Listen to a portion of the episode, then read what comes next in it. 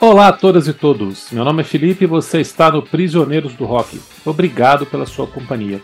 Hoje, mais uma vez, vamos fazer um Dica dos Prisioneiros e vamos falar de álbuns ao vivo do rock nacional.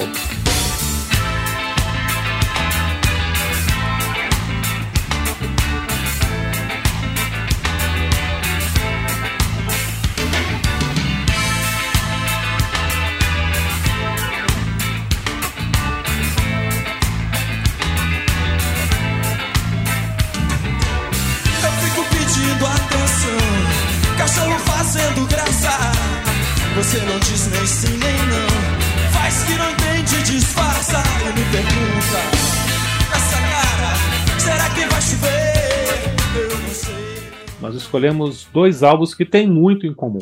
E vou começar falando um pouco do momento histórico que antecede esses discos. Em 1986, o Brasil viveu um fugaz período de baixa inflação e crescimento do poder de compra, com o Plano Cruzado instituído em fevereiro daquele ano. Durante 86, a sensação de ter mais dinheiro no bolso fez com que a população, dentre outras tantas coisas, comprasse mais discos. E todo mundo vendeu muito nesse período. Por uma feliz coincidência, por força do destino que seja, vários dos melhores álbuns da geração do rock nacional dos anos 80 foram lançados justamente em 1986, inclusive Selvagem dos Paralamas do Sucesso e Cabeça Dinossauro dos Titãs, com isso, os dois discos tiveram excelentes vendagens, em parte por causa do momento econômico do país, e também tiveram excelentes críticas da imprensa. As duas bandas, assim, ganharam muito prestígio, muita moral a partir daí. Eu acho que uma das consequências desse prestígio foi a vontade de ambas as bandas de se apresentar e lançar álbuns gravados num local que sempre foi sinônimo de qualidade e refino, o Festival de Montreux. Foi uma maneira que Titãs e Paralamas, acredito eu, escolheram para mostrar: olha, somos gente grande, estamos no palco dos grandes nomes da música. Foi uma demonstração da maturidade do rock nacional. E por que isso, Christian? Por que, que Montreux tinha essa, essa fama, esse prestígio já nos anos 80? Pois é, o Festival de Montreux, primeiro, boa noite, meu querido amigo, boa noite a todos que estão nos ouvindo. É, bom dia, boa tarde, que estiver ouvindo pela manhã, de madrugada. É, o Festival de Montreux é um festival que foi criado na década de 60 e que rapidamente se transformou numa, numa referência, e é uma referência até hoje, né, mesmo mais de 50 anos aí da sua, da sua primeira edição, mesmo após já o falecimento do seu grande incentivador, né, que é o Claude Nobs, é, mas tornou um festival muito, muito famoso, não só porque acontece num local muito bacana, mas porque também há uma diversidade musical enorme, né, assim, artistas de, de todos os tipos né, se apresentam, música brasileira, música africana, música europeia, né, já houve shows que você certamente se perguntaria, puxa, mas isso é jazz? E aí realmente a ideia é essa, né, em compassar o maior número de, de, de artistas e tendências possíveis. Inclusive o, o Cassino ficou famoso também porque ele inspirou a eterna Smoke on the Water né, do Deep Purple, que houve um incêndio lá num show enquanto Frank Zappa estava se, se apresentando e os meninos lá do Purple acabaram se inspirando. Então, por uma série de motivos, né? O, o, e discos também ao vivo que acabam ficando muito bons. Né? Existem inúmeros discos é, gravados ao vivo em Montreux. E desde 78 existe uma noite brasileira. Né? Existe um, um, momento ali de artistas brasileiros é, se apresentarem. E é curioso que é, Paralamas e, e Titãs, as bandas sobre as quais a gente vai falar, se apresentaram é, com um ano praticamente de, de, diferença, né?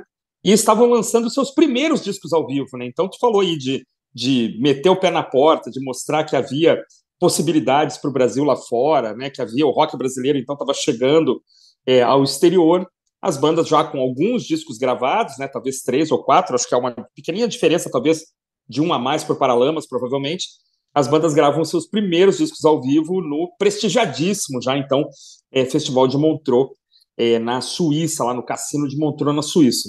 E aí você tem esses, esse, esse traço distintivo desses dois álbuns, e esse é um dos motivos pelos quais ele está aqui hoje, né, no Dicas do é, Prisioneiros. Você teve os dois em vinil na época, Felipe? Comprou os dois? Como é que foi a sua relação com o Day e o Go Back?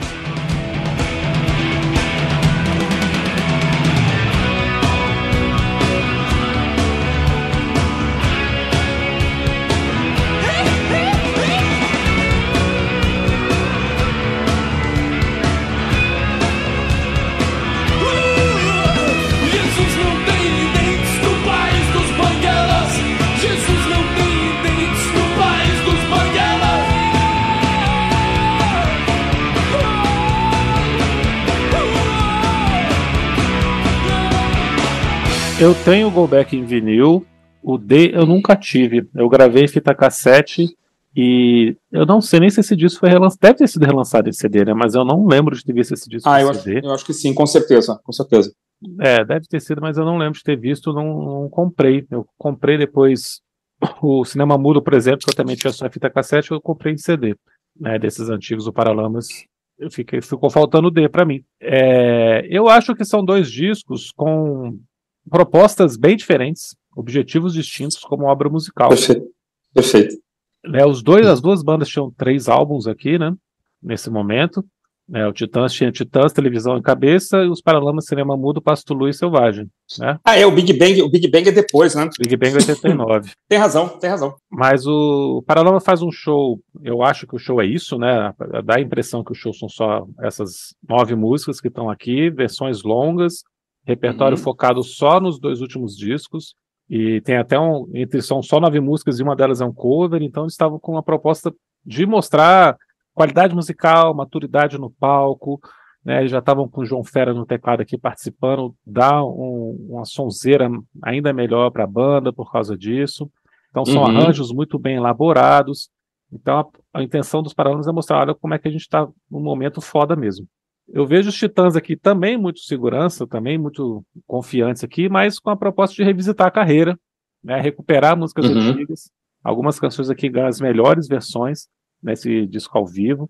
Então eles fizeram É. assim uma, uma viagem maior assim no repertório e souberam usar isso muito bem, né? Eles pegam algumas faixas aqui, é, só citar Marvel, né? Marvel é um grande exemplo, uma música que ninguém Uhum. conhecia, uma música esquecida Verdade. no primeiro disco, uma versão bem fraquinha no primeiro disco e que depois disso aqui se tornou um grande sucesso da banda para sempre, né? até hoje. É verdade, é verdade. Uma coisa curiosa é que ah, dizem que os Paralamas foram muito bem recebidos e que os Titãs foram, foram recebidos com uma certa frieza. Mas a verdade, na minha opinião, aqui ouvindo, reouvindo agora, né, pra, a gente preparou essa pauta, é, os Paralamas fizeram um show que já começa muito quente e os Titãs me parece que não. Né? Os Titãs é, é assim, se a ideia era dar uma assustada, se a ideia era, era chocar um pouco, eles abrem com Jesus e Nome aos Bois né, com o Nando lá cantando, gritando, fazendo alguns vocalizes bem post-punks, assim, bem, bem sem muito compromisso com a, com a afinação, muitas vezes, né? Então, e, e, e os Paralamas entram, puxa, muito, muito embalados, né, cara? Com, pô, será que vai chover? É Uma baita música e Alagados, imagina, é quase uma música africana, né? Quase um rock africano. Então, assim, é, para quem já estava acostumado ali também a receber músicos africanos ou músicos latino-americanos, os Paralamas É. entraram numa, né, numa, numa, numa tradição ali que já existia. E os Titãs me parece que trouxeram uma coisa nova, né, uma coisa um pouco que é assim, você escuta e ah, é Titãs, claro, mas para um público é, não majoritariamente formado por brasileiros pode ter assustado um pouco, né? Então acho que a- não foi só a frieza do público, a banda também não, não, não, não entrou querendo conquistar assim a, o carinho de todo mundo, né? Muito pelo contrário, né? Tu tem essa impressão também? É, essa escolha de repertório aqui é um negócio pesado, né? Você começar com Jesus e o nome aos bois, tudo bem, né? Vamos pensar que era 88, né? Se tinha brasileiro lá, devia ser meia dúzia, apesar que dá até para escutar o pessoal cantando nos discos, mas É verdade. não era um, um público majoritariamente formado por brasileiros, como seria fazer um show em Miami, por exemplo, né? Em Nova York.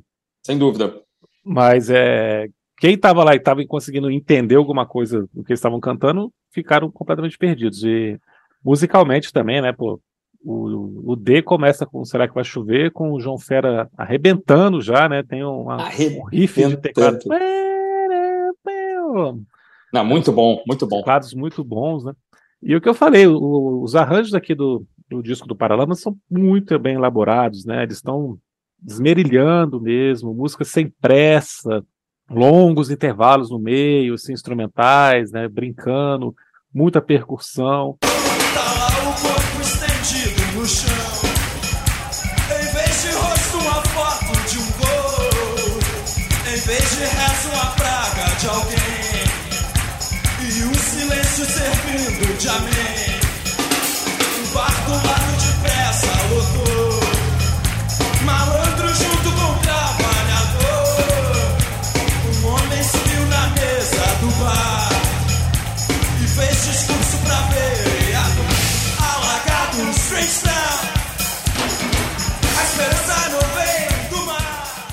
Vários Música momentos. incidental, né, Felipe? É, Música no meio de Alagados incidental. entra, entra João Bosco, né? Entra naquela. Tá lá o corpo estendido. Não, não sei o nome dessa música agora. Mas entra no meio de Alagados, né? De frente pro crime. De frente para o crime, cara. Pô, e é, isso torna Alagados. Pra mim, assim, a versão também definitiva e perfeita de Alagados, né? Solos e tal. Muito bom, né? Então acho que aí a recepção talvez tenha sido melhor por isso, né? Que é curioso que o show do Paralamas é mais antigo, é um ano, um ano antes. Exatamente um Né? ano antes, né? Os dois são julho, Exatamente. um É. de 87 e outro de 88. Exatamente. E, e dizem também que os Paralamas foram, foram melhor recebidos, eu não sei se é verdade, é, inclusive em termos de infraestrutura. Que dizem que os Titãs, ah, dizem, não sei, a gente vê aqui, ali, a gravadora meio que deixou de lado, eles tiveram que é, transportar as coisas sozinho, ninguém ajudou. Dizem que isso também pode ter é, atrapalhado um pouco, assim, a, a performance. A performance não é ruim, ela só é um pouco assustadora. Para quem não conhecia é o trabalho dos Titãs, né? E também não sei se isso, se isso influencia é, um pouco, né? Mas eu acho que dá para perceber que da metade pro final, se a partir do diversão, Uhum. diante principalmente, né, que é a quinta música, você já vê a banda bem mais solta, cara. Sim. Uma coisa importante também, cara, é que se você você tá entendendo minimamente o que eles estão cantando, os Titãs, é, em nome aos bois, o Nando Reis, lá pelas tantas, grita Adolf Hitler. É. né? Adolf Hitler! Aí Assim, aí os- Adolf Hitler é qualquer língua, né? Todo mundo entende. em qualquer língua assim tem. Então, assim, isso pode ter, né? Ele, ele fala em Mussolini. Então, assim, também, É. isso também pode ter gerado um certo estranhamento. Esses caras vieram aqui cantar sobre Hitler, cara. Aqui não, né? Pô, isso, tá estranho esse negócio. Vamos ver se eles melhoram. Então, essa frieza eu acho que é previsível, talvez, né? Não sei. E depois vai melhorando. Você falou, vai- o pessoal vai entrando na, é, na onda da banda, né? Assim, que vai ficando mais, mais solto. Eu acho que é isso que você falou, né? O show vai ficando mais solto. O que os Paralamas, desde o começo, né, da terceira faixa, a viagem para a Suíça mais fácil da vida do Jorge Israel, ele foi fazer o solo de ska, né? Ele não fez mais nada nesse, disco, ele É, fez mais alguma coisa. cara. Não, ele só vai lá para fazer isso. Eu acho que ele saiu depois, foi, foi comer chocolate, sei lá, tomar um vinho, né? Acabou minha participação, vou nessa, né? Jorge. Israel, que era saxofonista né, do Kid de Abelha, para quem está começando a aprender sobre o rock brasileiro dos anos 80, ele era. Ele fa- ele faz esse solo maravilhoso, né, Felipe? Esse solo é sensacional, né? E junto com a bateria né, fantástica do, do, do, João, do João Baroni, né? Cara, como o João Baroni tá tocando bem aqui, como o Que Bi que é tá isso? tocando bem aqui, cara. O Uhum. baixo desse álbum, aliás, assim, o som dos dois discos eu acho abafado, eu já Ah. achava na época. É, sempre achei esse som abafado, esquisito. Não sei. Aham. Eu sempre falei que o problema era o Cassino de Montreux. Não sei o que, que aconteceu aqui, mas é, mesmo assim, no disco de Paralamas você consegue perceber como é que esse baixo do Bi Ribeiro aqui tá gorducho, assim, cara, preenchendo É mesmo, verdade. bonito, e o Barone tá arrebentando, cara, na bateria na percussão, assim. E aí você falou desse solo, eu lembrei, cara, como é que ele faz o solo com a bateria, né? É, ele faz, cara, Parece que é uma é, é, versão é, remix, cara. Parece que é uma versão remix de estúdio, né? Eles tocam ali. Muito bem feito, cara. Maravilhoso. É, eles já, eles já deviam vir se apresentando pra caramba, né? Eu lembro Com que assim, certeza. toda hora tinha show Paralamas, tal, Titãs, estavam assim, estavam na estrada, né? Então, assim, foi só mais um show, né? Os caras estavam muito ensaiados e, e eu acho que o repertório do, do show do, do- Ah, eu falei Big Bang no começo, né, cara? Eu queria falar o Bora Bora, né? O Bora Bora que é o disco seguinte, né? É, o Bora Bora de É, 88. eu confundo os dois aí. Eu achei que o Bora Bora já tinha sido lançado. Mas é o repertório dos Paralamas, se a gente começar aqui a falar de repertório, é uma coisa certeira, né? Não tem, não tem erro, né? Essa, Tem essa meu erro, versão tem aí. meu erro, tem meu erro. Tem meu erro, não. Mesmo querendo, eu não vou me enganar. Eu conheço seus passos.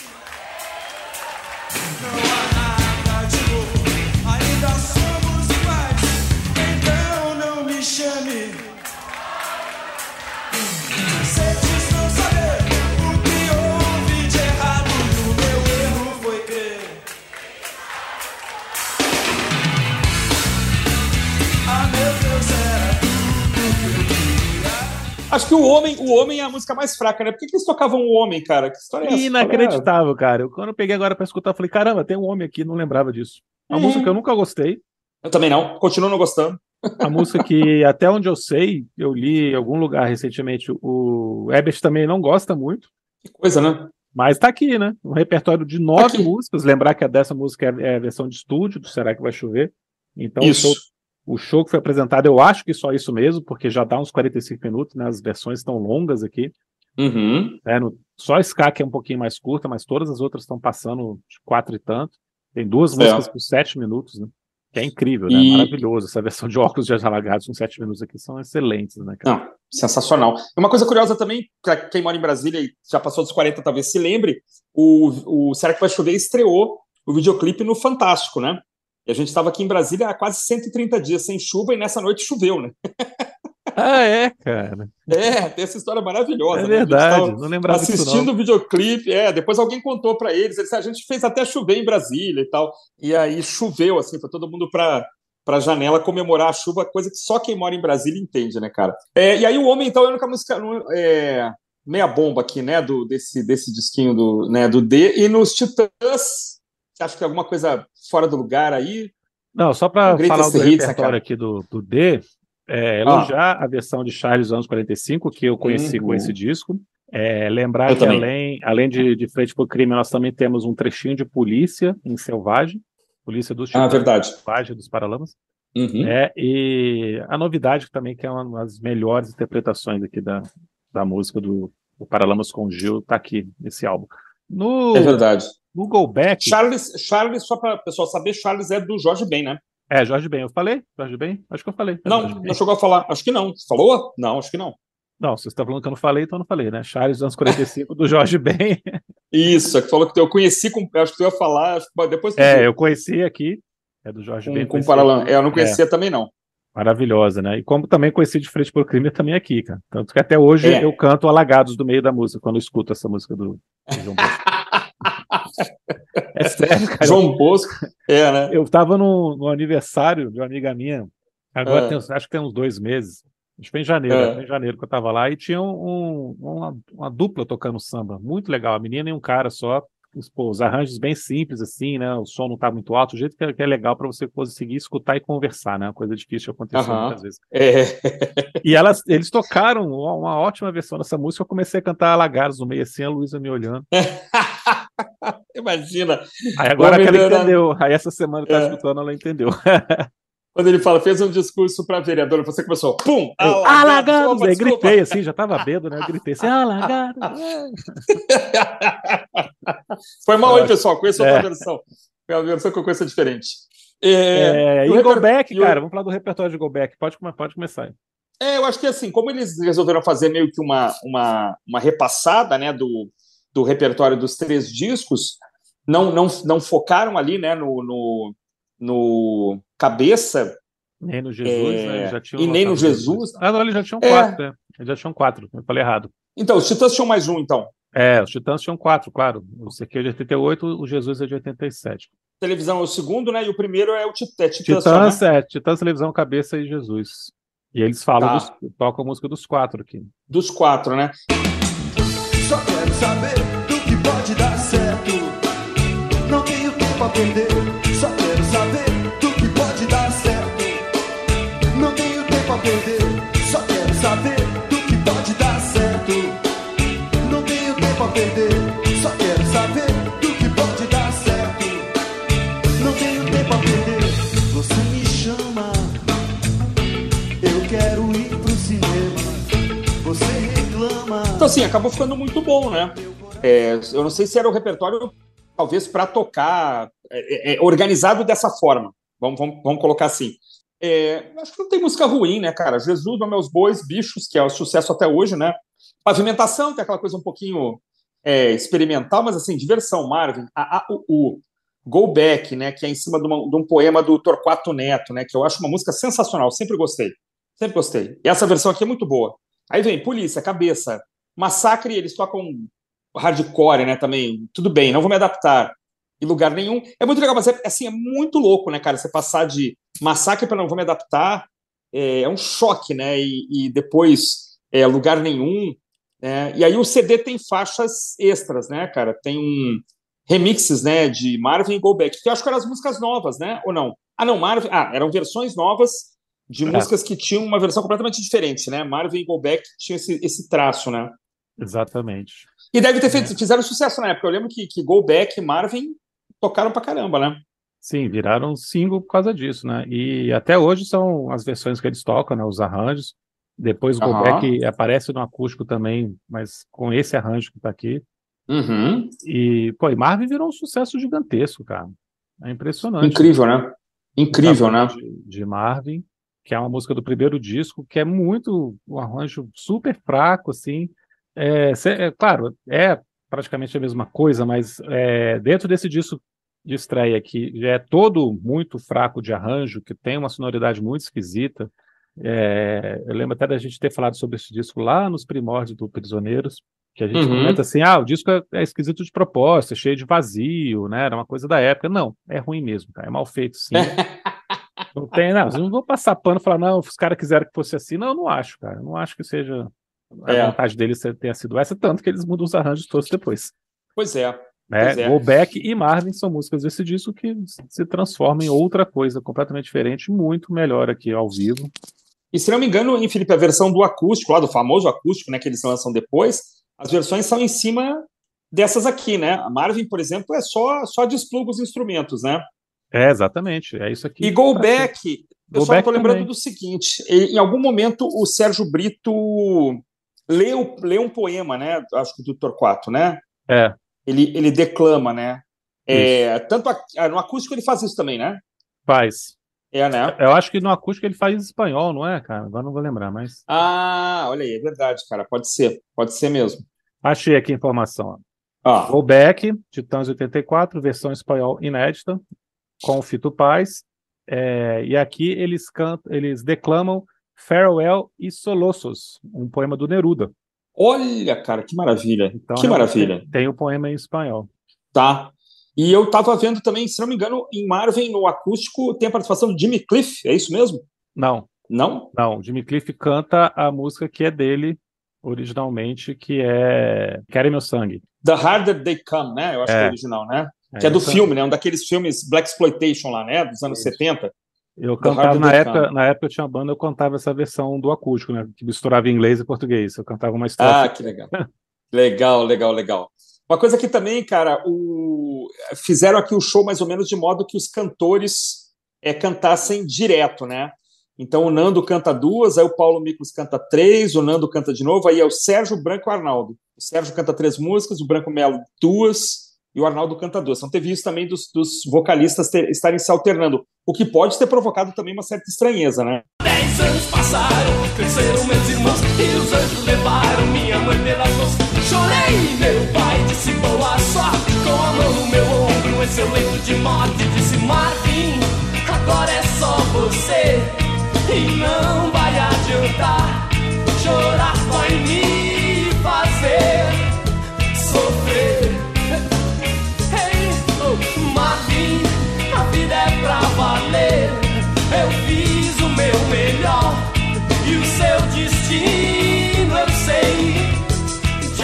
eu acho que esse era o esquema mesmo. Eu vi esse show, não em Montreux, claro. Hum.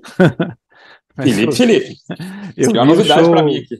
Eu vi essa turnê né, do, do, do, Jesus, eu assisti esse show e era essa alternância mesmo, assim. Eles cantavam duas músicas cada um, depois voltavam, não ficava trocando tanto, né? Cada um cantava uma música. É, talvez então, para, para equalização. De, de, é, dinâmica de palco, equalização. É, ajuste de microfone, né? Já deixa pronto um microfone solo às vezes, né? É, nesse show, não sei se em Montreux eles conseguiram fazer isso, né? Mas aqui no Brasil eles tinham uma estrutura de andaimes no palco. Então ficava uma parte da banda em cima dos andaimes, assim, né? Ah, eu lembro disso, cara. Eu lembro disso. Eu lembro disso. Aí eu acho que o cara descer do andaime para cantar uma música só e subir de novo não fazia sentido. Então ele descia, cantava umas duas, três ali. Depois voltava. E subia pro andaime de novo. Eu lembrei desse negócio dos andaimes, cara, bem lembrado. Uma coisa também que eu li foi que o Liminha tocou guitarra e a guitarra dele ficou absolutamente inaudível e ele teve que fazer uns overdubs depois. Ah, ele é? tocou lá no palco. Legal. É, eu li isso, que ficou assim, que não dava para escutar direito. E aí depois eles, na, na, na, mixagem e tal, porque assim, eles trabalharam aqui, né, cara? Você vê a ficha técnica, eles foram para Los Angeles depois, o disco passou por Londres, sabe? O Liminha já estava nessa de. É, o som é ruim. Eu acho que, de repente, a captação da mesa já, já foi um problema e a partir daí você não tem salvação, né? É, a primeira É. gravação já foi ruim, mas aí o Liminha teria regravado as guitarras, porque no, no- na, a mesa mesmo não pegou. Também, sei lá que mesa era essa, né? Porque é, é, plugar os Titãs não devia ser nada fácil, né, cara? Uns, uns cinco microfones na bateria, mais uns seis vocalistas, mais duas guitarras, baixo, teclado tal, não deve ser nada fácil, né? Saxofone e tal. Então, de repente, o Liminha ficou sem. Tô brincando aqui, ligaram lá, deram o microfone para ele só de brincadeira, mas depois ele regravou. Cara, É. e ah, o engenheiro de gravação lá é um cara que tocou com Queen, tá? que trabalhou com Queen, o David Pois Richards. é, cara. Agora, tu vê, é, dizem que, né, em- é, muita- muitos brasileiros reclamam que quando tem passagem de som assim não são bem tratados, né? Tem uma cena, rapidinho, que é uma cena maravilhosa no documentário do Tom Zé, aquele Desconstruindo o Tom Zé, eu tenho em DVD, que ele quebra um pau em Montreux, cara. Hum, o cara é o triplo do tamanho dele, é assim, você não tá entendendo o que eu tô falando. E ele falando em português, o cara não entendia nada. He, they, they don't like, they don't like. O, o Tom Zé tentando falar inglês, né? Cara, e o cara. Busca depois essa cena, cara. Um cara gigante, cara. O cara meio que parte pra cima do Tom Zé, cara. O Tom Zé põe ele pra fora do palco, cara. Sai empurrando o cara e xingando. Aí depois o Tom Zé tá no hotel, né? Então fica alternando ele brigando e ele se explicando depois, né, pro, pro documentarista. Rapaz, o problema é o seguinte: a gente tem essa pele ruim, esse cabelo ruim, e a gente é feio, eles são lindos, mas eles não têm a nossa sofisticação. Ah, que maravilhoso. Por isso que eles ficam putos com a gente, entendeu? Eu falei, aqui não, rapaz, eu sou Tom Zé, eu sou um músico importante, está no meu país, e botei o cara para fora mesmo e tal. E aí ele ficou falando isso, que depois veio um, um técnico de som lá e deu um jeito na. Ele falou que ele ameaçou não tocar, falou que ia embora e tal. É um tapa na cara de qualquer complexo de vira-lata que se possa ter, né? E essa E cena é né? maravilhosa, cara. Isso foi Tem pouco agora. tempo, cara. Esse documentário deve ter. foi... Ele tocou em 2005. 2010. É recente, cara. é Agora, né? Tá recente, falando de bem recente. 87, 88 e 2005 agora, né? Sim, sem dúvida, não. E ele tá no. E o Tom Zé é reconhecido no mundo inteiro, né, cara? Não é um cara Sim. desconhecido, né? E aí ele fecha um pau que é sensacional, assim, a gente torce realmente por ele. ele empurra o cara, o cara quase cai, do- o cara cai do palco, é o cara é muito grande, então ele se segura, entendeu? Mas o Tom Zé. Você sai da minha frente aqui, seu filho disso, filho daquilo. Traduz pra mim, traduz aí o que, que eu tô falando. Aí você vê, sensacional, né? E aqui pode ter acontecido isso também, do som acabar não sendo um som muito bom, ou não tá preparado para uma banda de rock também, né, cara? Pois Uma é. coisa é você gravar Miles Davis, né? Outra coisa é gravar os Titãs. É, é bem mais complicado, né?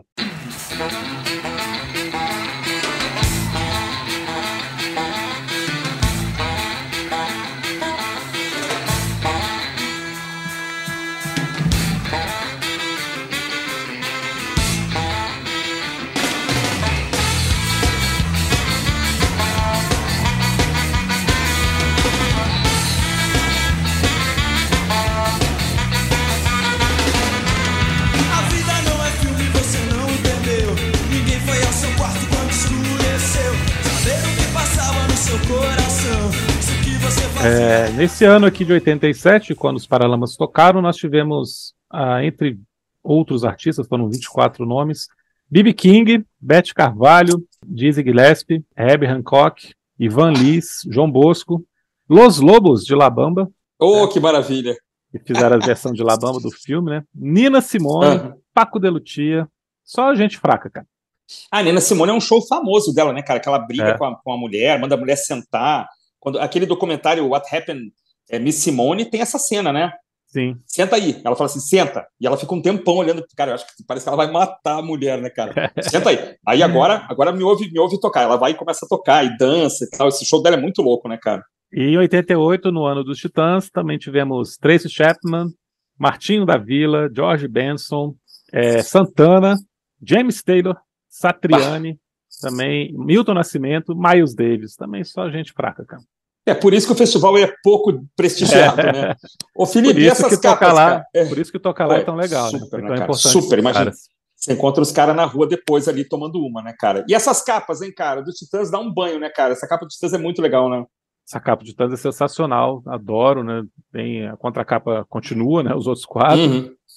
gosto demais aqui. É, essa do, do Paralamas, putz, é impressionante, né, cara? É, nesse momento da carreira, eles fazendo uma capa tão amadora, assim, né? Tão de, de deslumbrados, né? E o Herbert com do Biker, né, cara? Aqui, Assim, tá com essa 7x1 camisa. para os Titãs, 7x1 em termos de capa aqui, né, cara? Titãs realmente tem. E eu, eu lembro, não sei se tu lembra disso, era, era Gatefold, né? E tinha um monte de fotos também da turnê que os Titãs estavam fazendo, né? Umas fotos internas muito legais, né? Lembra? Ah. Os caras com peruca. Eu não sei, cara, é Gatefold, eu tenho que pegar o LP aqui pra ver. É, o LP era Gatefold, cara. Quase, ou então, então veio um encarte, ou veio um encarte bacana. É, quase pode ser. era Gatefold. Mas tem essas fotos, Depois- eu lembro. Né? Eles de peruca, fumando, uma bagunça, né? Bebendo e tal. É, o encarte mesmo, cara. Tô vendo aqui agora, é o É encarte. encarte, né? Ah, lembrar, fotos- engraçado, lembrava que fotos era. coloridas de peruca e tal. Isso, tava lembrando que, é, que era Gatefold, mas realmente não é, tem razão. Capinha Agora, os títulos, os títulos também, o Hum. Go Back é um ótimo título, né? Para Uhum. um disco que se propõe a revisitar todo o repertório até aqui e recuperar as músicas, Go Back é um ótimo título. Mas dele fica uma, fica uma brincadeirinha de quarto disco aí também, que, que não é ruim, né? É, não, não, ficou legal e ficou esse, foi criado um, uma espécie de logo, né, que não é, não é ruizinha, né? Essa logo na capa tinha ficado muito boa, cara. Sim. Sem informação, né, sem a sem- eu não sei se no CD foi mantido essa, essa esse design do, do eu sei que dos Titãs foi porque eu tenho já é o CD é isso aí também. É, É o isso. CD é igual. É, é eles curtiram né, essa, essa, essa capa, né? Então a gente respeita, né? Mas que é, realmente os Titãs é muito melhor, é muito melhor. Uma história legal também, cara, é que o, o- nos ensaios em Londres, os Titãs encontraram com o Jimmy Page, cara. Olha só. E cara. aí, é, essa história é legal. O Tony Bellotto pediu para ele assinar a, na, a guitarra do Tony Bellotto com uma chave de fenda, para que não saísse nunca mais. É maravilhosa. Eles contam isso na, na biografia lá, A Vida Até Parece uma Festa. Assinatura com a chave de fenda para não para ele ter certeza que ia ficar lá para sempre. Faz sentido. Todo Faz sentido, né, cara? É isso aí, meus amigos, é isso aí, minhas amigas. Estivemos então em mais um programa hoje do nosso podcast Prisioneiros do Rock. Meu nome é Cris, estive com meu amigo Felipe. Nós falamos sobre os discos ao vivo dos Titãs e dos Paralamas do Sucesso, gravados no Festival de Montreux, na Suíça. Se você gosta de Titãs, gosta de Paralamas, se você está começando a escutar Rock Brasil aí dos anos 80, 90, vale muito a pena é, escutar esses registros, né, que são importantes na carreira da, das duas bandas. É o primeiro registro ao vivo, eles fizeram muitos outros depois.